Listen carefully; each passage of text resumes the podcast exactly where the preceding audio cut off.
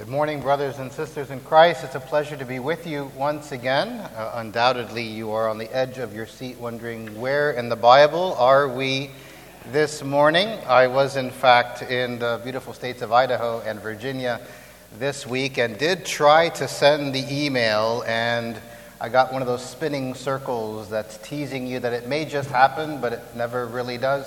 So the information did not quite get uh, sent out. So, too, alleviate your anxiety uh, and to answer the question on everyone's heart and mind this morning, would you turn in God's Word with me, right pretty much the, to the middle of the Bible, to the book of Job? Job comes right before the book of Psalms, and we are looking in Job chapter 2.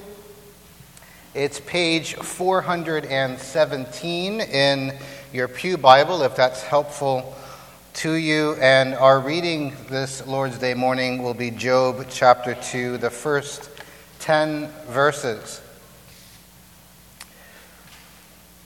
Job chapter 2, verses 1 to 10. We'll read the 10 verses. Let me just mention that our special interest this morning is in the words we find in verses 4, 5, and 6 verses 4, 5, and 6. So as we read in Job 2, 1 to 10, uh, please take special note of the perhaps somewhat curious language we have in those three verses, verses 4, 5, and 6. And so now, brothers and sisters in Christ, let us come under the life giving authority of God's Word and hear these words as they truly are, not merely the words of any man, but the words of the living God. Let us hear him. Again, there was a day when the sons of God came to present themselves before the Lord. And Satan also came among them to present himself before the Lord. And the Lord said to Satan, From where have you come?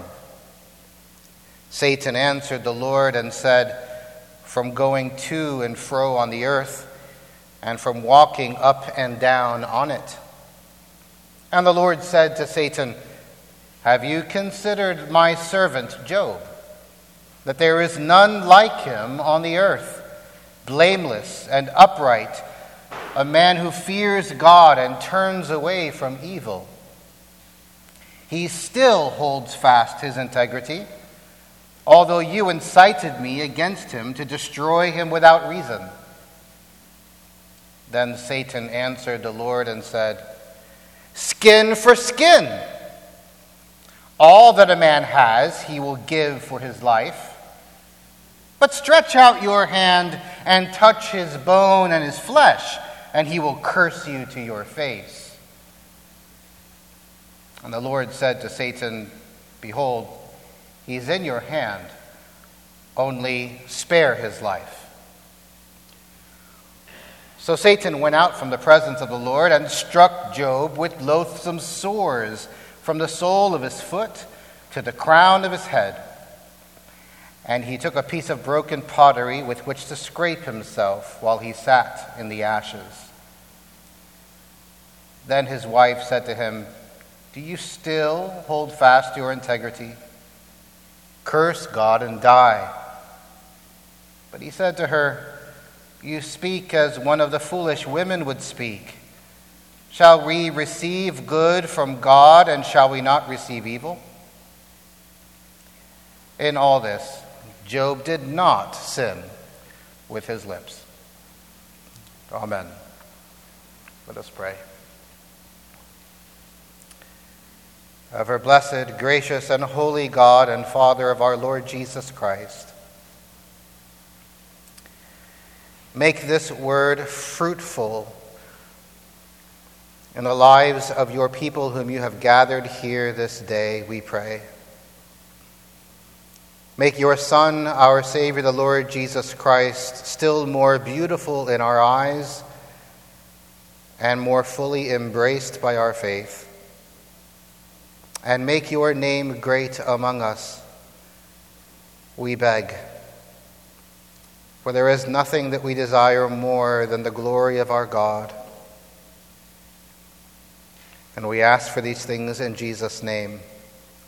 Amen.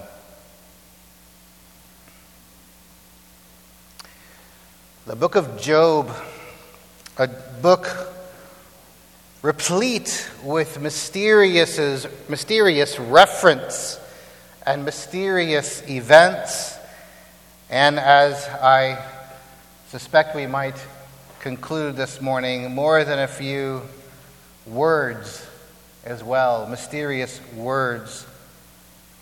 Job has enjoyed a life in the history of art, in the history of literature and poetry, of drama, of cinema, and in pop culture. And if you're ever on social media, then you know without a doubt Job's so called friends continue to live.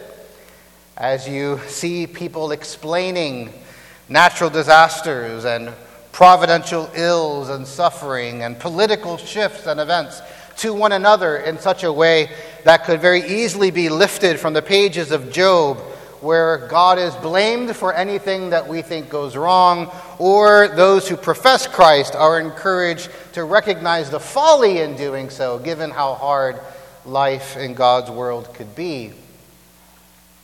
Even the very mention of Job's friends pulls a feature of Job out that is very familiar in pop culture and in culture generally. We know Job's friends we know Job's great suffering, but I wonder to what extent we know Job's wife. To be sure, she does enjoy a certain and well deserved notoriety. But exactly do we understand this introduction to and most compelling and memorable mention of her in Job 2? Job is a book full of, of course, profound, even largely indescribable and unthinkable suffering. Here is the man, presented very much as the man, representative of mankind, caught up in nothing less than a whirlpool of torment. The book of Job sounds, in some respects, like the books joined to it in this portion of the Old Testament. It sounds a lot like the message of Ecclesiastes. Life is bitter, time is hostile. Job's friends remind us of the urgency of the book of Proverbs that you choose your friends carefully and you adjudicate their counsel with the concerns of wisdom and folly and their fruits in view. And yet here is plucky, persistent Job, like the psalmist at his best, and like the Song of Songs in the heights of ecstasy, praising God in all things. In Job, we can say death is so very big and man seems so very, very small.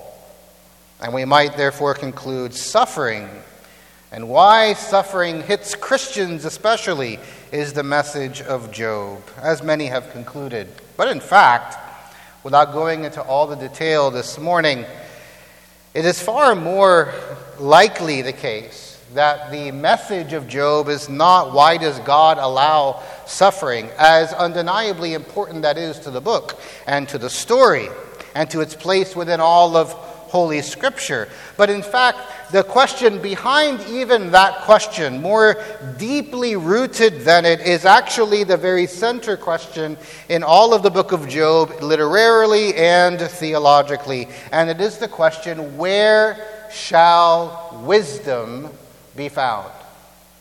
Where shall wisdom be found? And that sets us up for appreciating the spectacle here in Job 2 of this rather curious and certainly memorable conversation between God and the Satan concerning Job and his wife. Let me take this drama of the opening chapters of Job and reduce it down to the one question we are asking of the text and hearing from it this morning. The one question we want not to miss is this What exactly, what precisely is Satan's demand when in chapter 2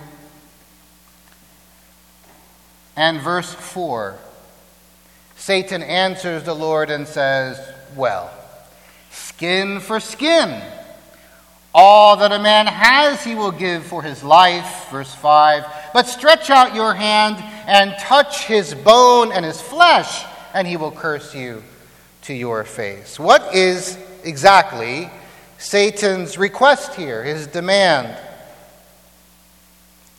Well, back in chapter 1, you'll remember, perhaps, starting in verse 6, after mention of the profound blessings Job has known from the open hand of his God, there Satan begins to challenge the motives for Job's undeniable piety.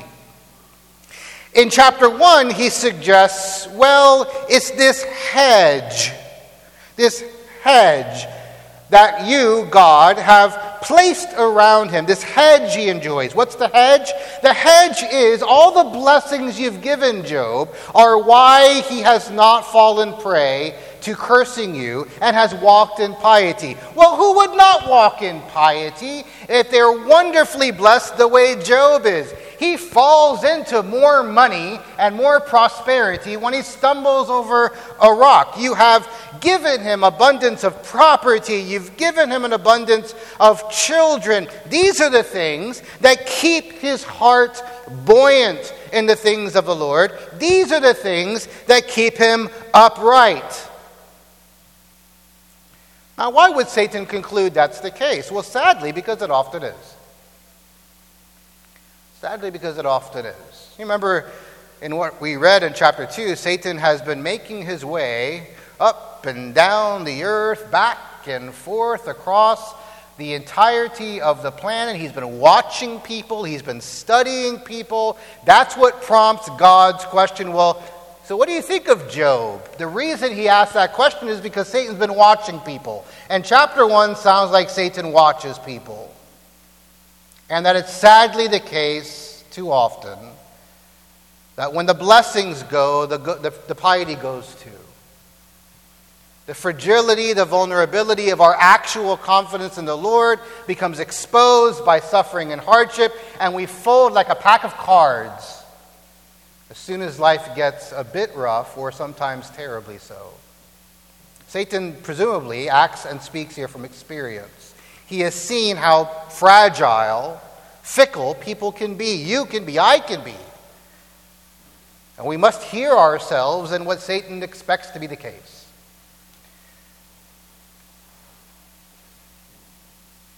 Yeah, you've put a hedge around him, God. No wonder he has persisted in his piety. So, at God's permission, Satan takes all of that away from Job. What did this look like? In verse 13, there was a time, a day, when his sons, his daughters, his many sons, his many daughters, evidence of God's favor upon him in the ordinary form of it. Here they are, these sons and daughters, eating and drinking wine in their oldest brother's house. That's a good older brother. Offering food and wine to his siblings. So there they are enjoying the older brother's house, and there comes a messenger to Job and says, The oxen were plowing uh, plowing, and the donkeys were feeding beside them, and the Sabaeans, a foreign people, fell upon them and took them and struck them down, struck down the servants with the edge of the sword. I alone have escaped to tell you. While he is still speaking, we read in verse 16, Job hasn't had a chance to react to this horrific, tragic news. There comes another man and says, The fire, not just the fire, the fire of God fell from heaven and burned up the sheep and the servants and consumed them, and I alone have escaped to tell you. Two times, only one survivor, the one who runs to tell the story. Job still doesn't have a chance to react. In verse 17, while he was yet speaking, there comes another and says, The Chaldeans, another foreign group, formed three groups and made a raid on the camels and took them and struck down the servants with the edge of the sword. And now we expect it, I alone have escaped to tell you. It's as though the calamities are as exhaustive as possible while leaving the opportunities for someone to tell how bad it is. Only one escapes to tell you. While he was yet speaking, verse 18, and you think you've had a bad day of bad news, there comes another who says, Your sons and daughters were eating and drinking wine in their oldest brother's house, the originating scene of this whole cycle, this whole story.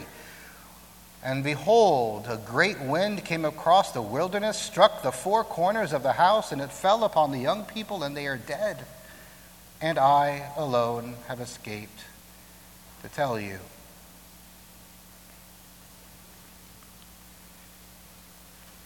There's no point in trying to, to capture what the experience must have been like for Job. Uh, Uh, unfortunately, sadly, tragically, there are some in the room for whom some of these descriptions resonate a bit too closely or a little too close to home. But I, I struggle to imagine anyone can relate as extensively to Job as we would have to to, be, to begin to do justice to the degree, the severity, the, the depth of the loss described here in just a few verses.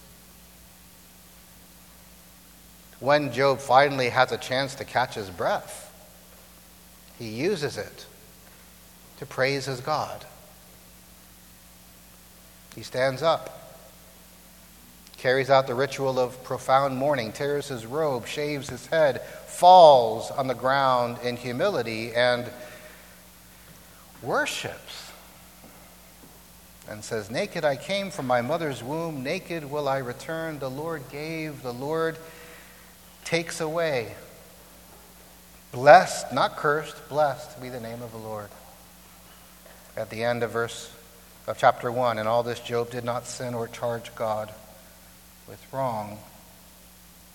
That's movement one.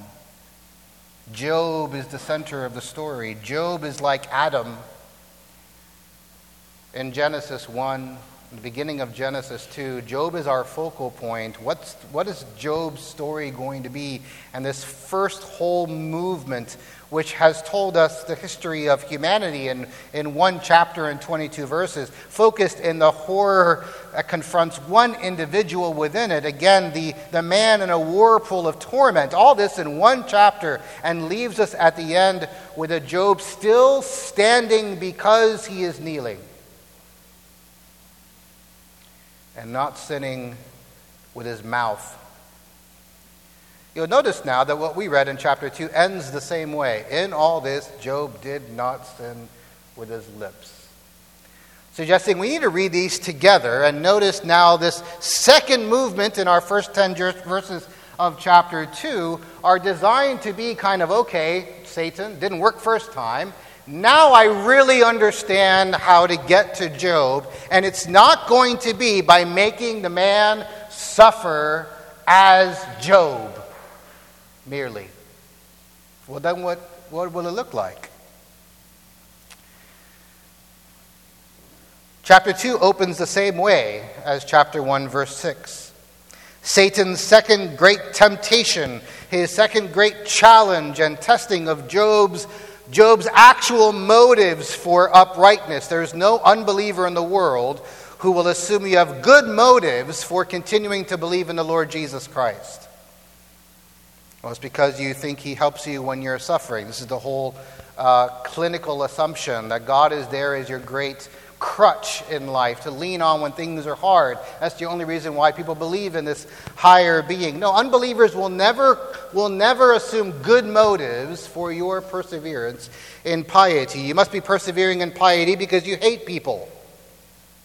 You hate homosexuals. You hate those who struggle uh, with their gender identity, to use the colloquial expression. You, you hate the poor. Uh, you hate people who are not white. You hate people who are, there are always motives assumed when someone remains faithful with whatever the scriptures teach on anything and follow in the way of the Lord. Motives must be askew. Satan's confident if he just finds what the, the actual motive is, he'll expose Job. So, chapter 2 is his new attempt. What is Satan then for, therefore demanding in verse 5? Stretch out your hand, God, and touch his bone and his flesh, and he will curse you to your face. Now, conventionally, the reading of verse 5 is that this is, it is often thought, a reference to Job's life. All right, you made him suffer. Now, if you kill him, well, that's just exactly it. What exactly? If you kill him, what, Job won't believe God anymore? The Job we're talking about isn't in the picture anymore. So, what, what do you mean that this is his life? But this is the conventional reading that God refuses to allow Satan to kill Job, but allows phys- physical suffering up to a point. But we need to be very careful to notice the idiom in our text that is very deliberately used in a highly literary book, Job, in verse 5. The idiom is not, I'm sorry, some translations do have this, his flesh and bone. It is, in fact, his bone and his flesh, in that order his bone and his flesh. When we say flesh and bone in English, as some translations put this, what do we mean by that? We mean the body as a whole, right? We're, we're really using an expression that captures the whole of a person's flesh and bone. And therefore, we mean something like his whole life, his whole person. And that's, that's fine as an English idiom. But the order here is, is, in fact, very, very deliberate. Not his flesh and bone, but his bone and his flesh. That's a Hebrew idiom, a Hebrew way of speaking that routinely refers to some kind of covenantal or kinship relationship. In 2 Samuel chapter 19, verse 13, David instructs Zadok and Abiathar to say to the man of Judah, You are my brothers, you are my bone and my flesh. You are my brothers. We are one. We are kin. You are my bone and my flesh. Well, but since Job's 10 children have now all been killed, slaughtered, now that they have all died in chapter 1, what exactly is Satan therefore demanding here in chapter 2? Here, as elsewhere, Job is reaching back to Genesis and drawing us into the world of Genesis and Genesis into its own world. And just as in Genesis 1, the focal point becomes Adam as the apex point of a creation week, who becomes the hinge into chapter 2 and its remarkable drama. Uh, chapter 2 ends up focusing on Eve as the, the center of the action and the drama of the prospects of humanity. So Job 1 now folds into Job 2 to sound a lot like Genesis 2:23 when Adam exclaims upon the presentation of Eve to himself, "This at last," Adam says, "is Bone of my bones, flesh of my flesh. Referring, of course, to his wife, not to his physical self. This is only one of many ways in which the narrator in Job repeatedly invites us to read Genesis into Job and perhaps even Job into Genesis. In Job 3, after this chapter will have a systematic reversal of all those acts of creation in Genesis 1, uh, and their sequence and their rhythm will be exactly paralleled as a way of displaying the unraveling of the cosmos. We add to that the feature here of Satan's temptation of the, as he as he tempted Adam and Eve, the nakedness association with curse in Genesis 1, naked I came from my mother's womb, the focus on the need throughout this book for seed for the continuity of life. Satan is here demanding of God. He is demanding Job's wife. He is confident that if he gets to Job's wife, then he gets fully, permanently, and deeply, and finally to Job. It wasn't enough to take Job's children away. It wasn't enough to take Job's health away. It wasn't enough to take his possessions away. What is left? You can kill Job, but Satan knows that's not, in fact, the end of our story. I will really get to Job if I get to him by taking his wife, his bone and his flesh. But what does Job's wife have to do with his life? The Satan wants his wife but God prevents that. God prohibits that. He requires that she be preserved. He is there at your disposal, but do not, do not take his life. Well, notice the two ways that Eve was named in Genesis 2. Genesis 2 7. Adam celebrates her creation from his side, not from the ground as he was made, but from her side. And from his side, this, this woman who would be his glory, 1 Corinthians 11, uh, is constructed like a temple, built like a tabernacle from his side. And when she is fully formed, and then he is awakened, and she is presented to him, bone of my bones, flesh of my flesh. Why? He says why. Because she has come out of him. She has come out of him as one flesh with him. The reality of their intimacy becomes prominent, something explained later as the cause of their leaving and cleaving when men and women marry each other. Uh, means that one cannot be separated fully and truly from the other. There's no deep cleavage between them, no division, no separation, no ripping apart. They are one flesh, and she is his bone and his flesh, not merely family, especially as that language becomes thinner and thinner in our time. But she is one with him in truth. At the very least, this is a reminder to us of something the rest of the scriptures make clear, not only Song of Songs, but other places as well, and that is that the one flesh reality is a signal of the special intimacy between a husband and a wife. It is at least that. But it is not only that. In chapter 3 and verse 20, she's named again not as a replacement name, but as an expansion of the way in which she is his life and the way in which she, in the Apostle Paul's language, is her glory. Because in chapter 3, verse 20, she's named now Eve. Eve, and again, we're given the reason why. Because she is, and we can render this in different ways, she is the mother of all living. This naming of Eve signals another way in which she is his bone and his flesh. This naming of Eve signals her procreative glory.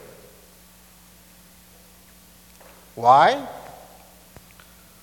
Well, in one respect, because in Genesis 3, we're now in the context after the fall. And Adam's survival is now very much a matter of whether he will have seed or not.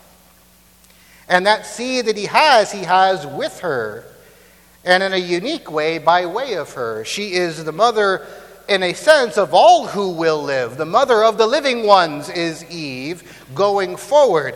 That's something especially true in the case of the fall, but not only true in the context of the fall. It was already true that she would be his glory and one with him in figuring, by virtue of their union, the fecundity, the fruitfulness of what they are by God's creation and providence and design. That their love would overflow its bounds in the form of fruitfulness and children is the ordinary expectation for how glory abounds more and more. Now, in our time, we have those two realities sometimes set opposite each other, as though you have to choose between believing that the dignity, the value, the glory of woman is exclusively a matter of how they are one with the man, uh, verbally, visibly, complementarily, uh, accenting in their own way the beauty of the oneness in intimacy terms, or you can believe the apparent alleged opposite that part of the dignity and the glory of women is that by way of women alone are children born. And friends, you do not need to choose between these two. They both belong to the dignity, the wonder, and the glory that is man with woman and woman with man. And to be sure, especially since the context of the fall, both men and women are occasionally and sadly frustrated in their realization of that created good and ordinary movement of the human story. And it's important to remember that our value and our meaning is not reducible to whether one personally has had children or will. But even that does not do away with what is ordinarily the case for humanity as such. We do not need to worry about discouraging those who, in God's mysterious ways, may not have children for a time or forever. We, we do not need to be afraid of crushing them in grief by suggesting with the scriptures that bearing children remains ordinarily a sign of the blessing of the Lord. Instead, we find other ways to say, and don't we also rejoice over the truth that God blesses his faithful people with a variety of other forms of no less valuable but different fruitfulness, which we should recognize as extraordinary but undeniable ways God is bringing himself glory through you and your life. You may desire it to look this way. But in His providence, it may not, at least for now. Isn't it wonderful? There are these other ways that desire for fruitfulness to the glory of God can be realized in your life. Throughout the history of the church, this has not been a problem, seeing how all of these things can be true at once. And friends, we need to recover that sense of proportion, or we will miss, among other things, why Job 2 is so explosively powerful in proclaiming the gospel to us. Yeah, the gospel is here in Job 2. And that's, in fact, why there is a Job 2. It proclaims the gospel. Remember Job 1, verse 2.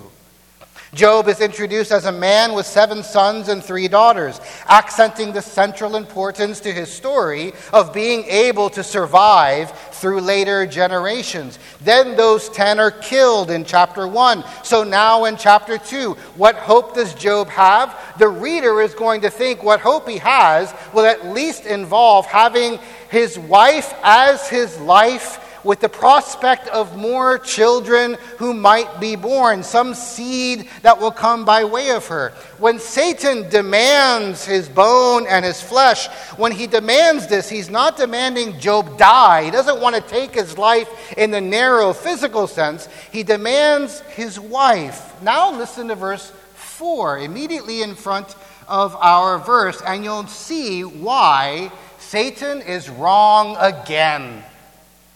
Why Satan is wrong again. So, in verse 4, Satan replies to God, by the way, have you seen Job? I know you've been making your way up and down the earth. You tell me you've been here and there, so undoubtedly you've seen him. Haven't you seen how everything you tried, and what the reader knows as chapter 1, everything you tried failed disastrously? Don't you feel embarrassed, Satan? Satan replies in verse 4, Well, what do you expect? What do you expect? He says that with these words skin for skin. Now, how does skin for skin work for what do you expect? Skin for skin, Satan says. All that a man has, he will give for his life. But if you were to stretch out your hand and touch his bone and his flesh, which is his real life, then he would curse you to his face. What is Satan saying? You've taken everything away from him. You've taken everything away except, we all know this, don't we, God? You haven't taken his wife. We all know that. Skin for skin, one thing for another. He will give up his very life for that which is his real life, but you haven't pressed him there. You haven't yet, you haven't yet let me take his wife. You know that if I could get to her, I would get to him. That's Satan's argument. Skin for skin. Satan's knowledge of Job directs his assault specifically to what he knows from watching Job. Now, don't miss this, friends. What he knows from watching Job will most likely drive Job to his own death. How? By willingly sacrificing himself.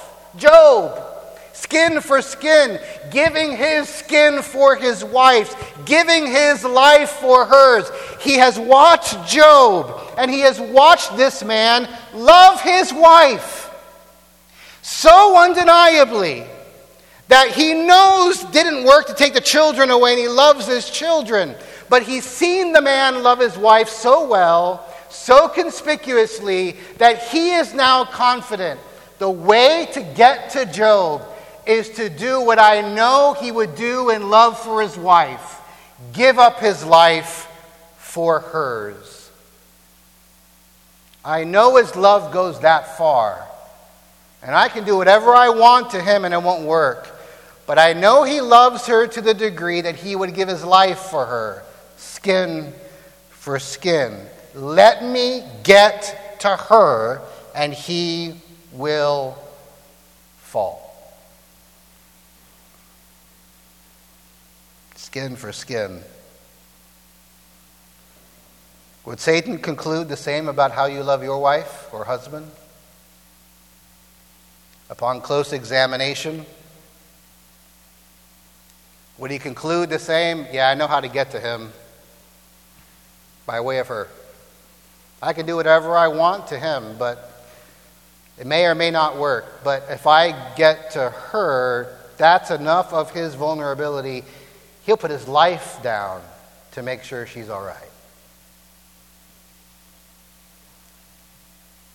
It reminds us as well, this expression, skin for skin, of how God placed animal skins around and on the exposed, vulnerable, naked skin of Adam and Eve, figuratively cloaking their one flesh in his own protection.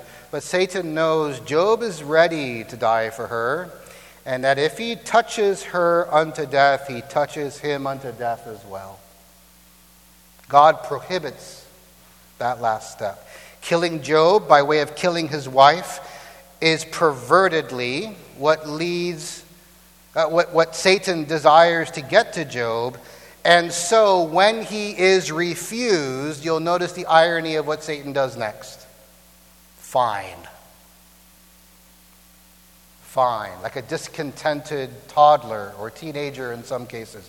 Fine. You won't give me what I really want. I'm going to take everything I possibly can to make my point.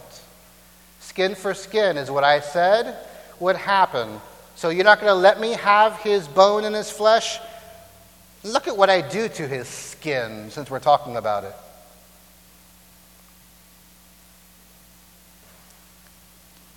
He pervertedly assaults Job's skin with sores, lays siege still to his wife, but not by killing her, but just as he did with Eve in Eden, by way of her words.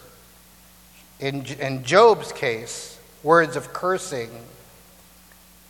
In Eve's case, words of Maybe the serpent is right about his evaluation of things. Job is being put in front of us as a new Adam of sorts. His wife as a new Eve, in the sense that she is the context for his trial. And what comes from her lips raises the question of now what will come from his. In Genesis 3, of course, What fell on Adam's lips as our covenant head to our great calamity was the fruit of the forbidden apple, forbidden fruit, at least we should say. The forbidden fruit touched the lips of our first father, and we fell with him in doing this. Now we read the story and we wonder what will Job's lips do now? When his wife is an occasion most proximate for being in a position to now perhaps wonder maybe all those friends and she are, are right.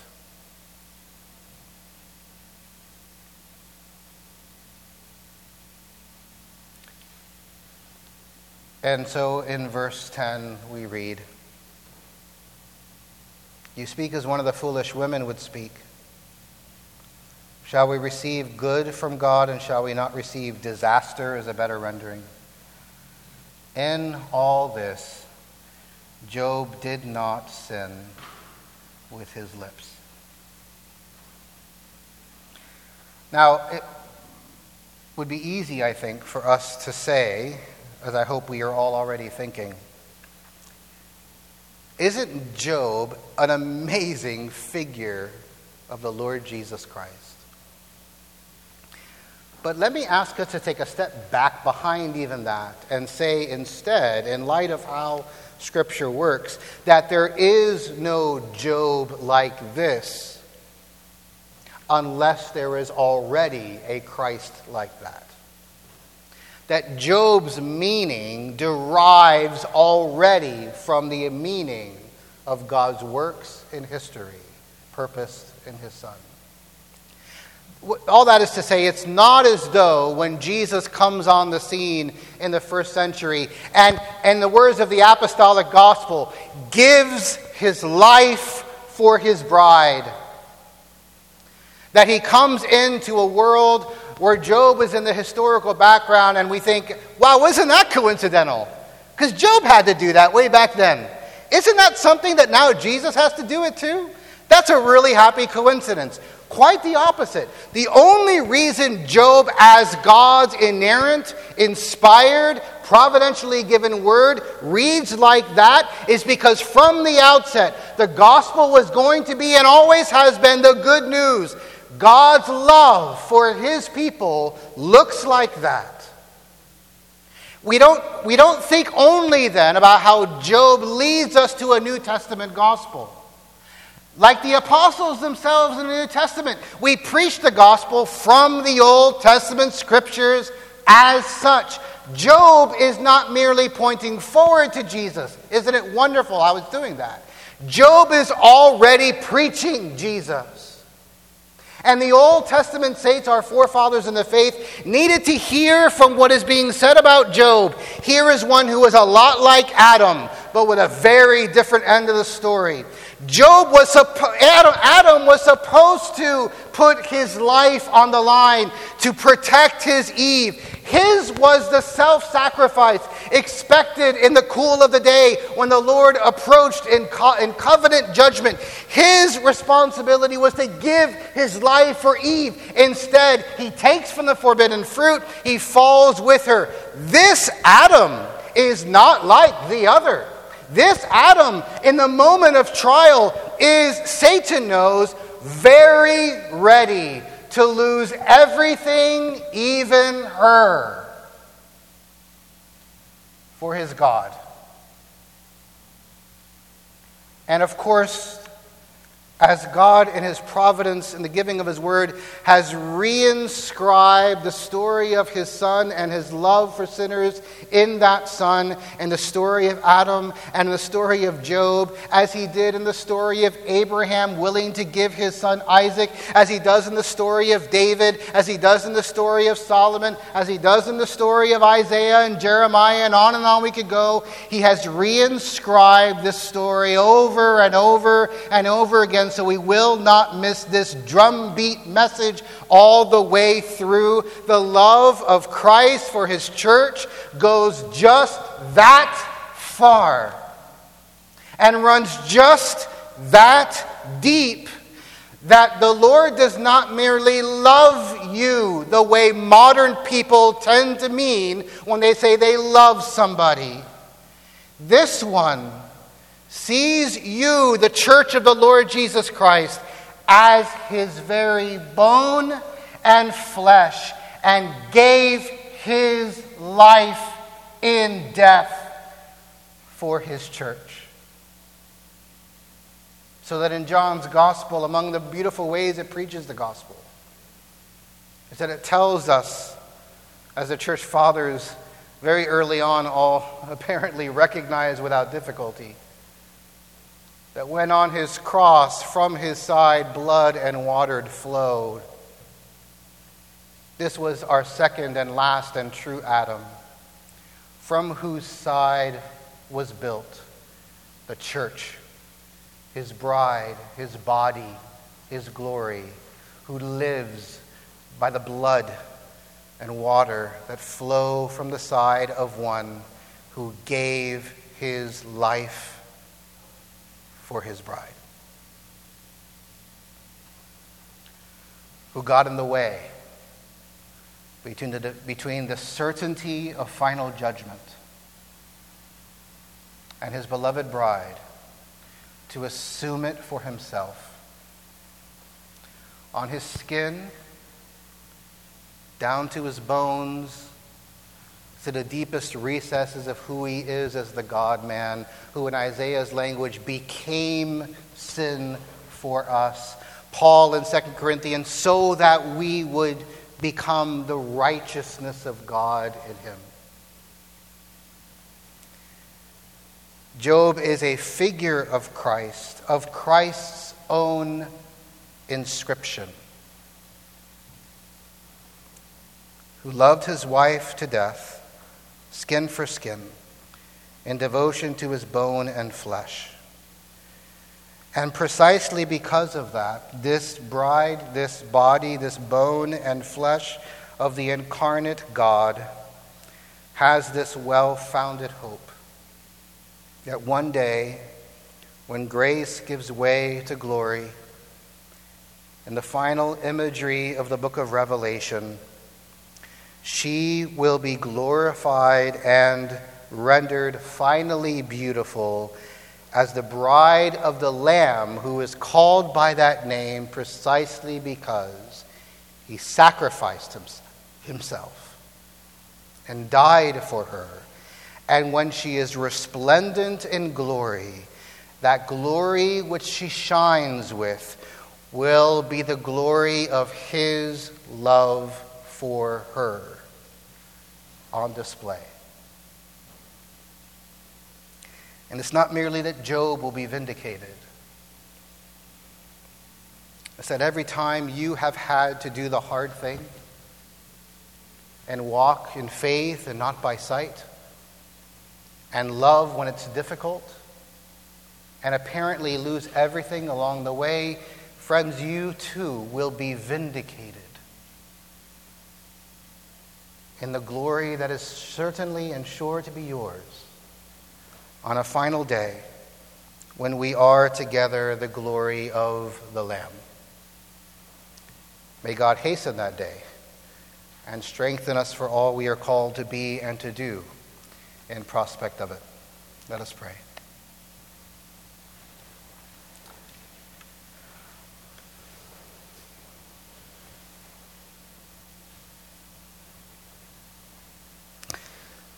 Oh, Father, we, we fail for fitting words, even to trace out the marvel of your infinite love. for most unworthy people, such as we all are. Truly, the gospel is the good word of divine mercy extended to undeserving sinners.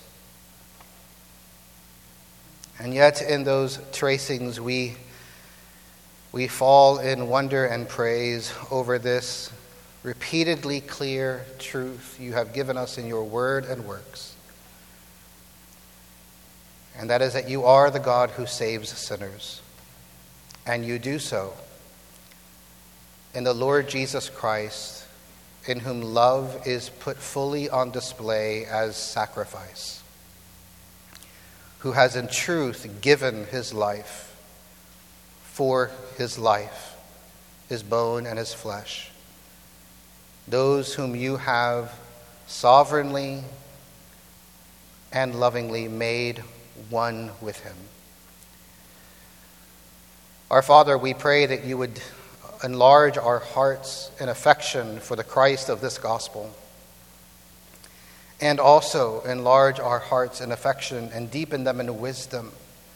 As we endeavor by your great grace to walk in faithfulness to this gospel in a way that brings praise to Christ, whether as husbands or as wives, as sons and daughters, as friends to one another, as fathers and as mothers, as those who hope one day to be husbands, wives, fathers, and mothers, may we now and not only then walk in faithfulness, walk in the devotion that sets Christ apart as true and exclusive Lord in our hearts because of the great love he has shown to us. And we pray this in his name. Amen.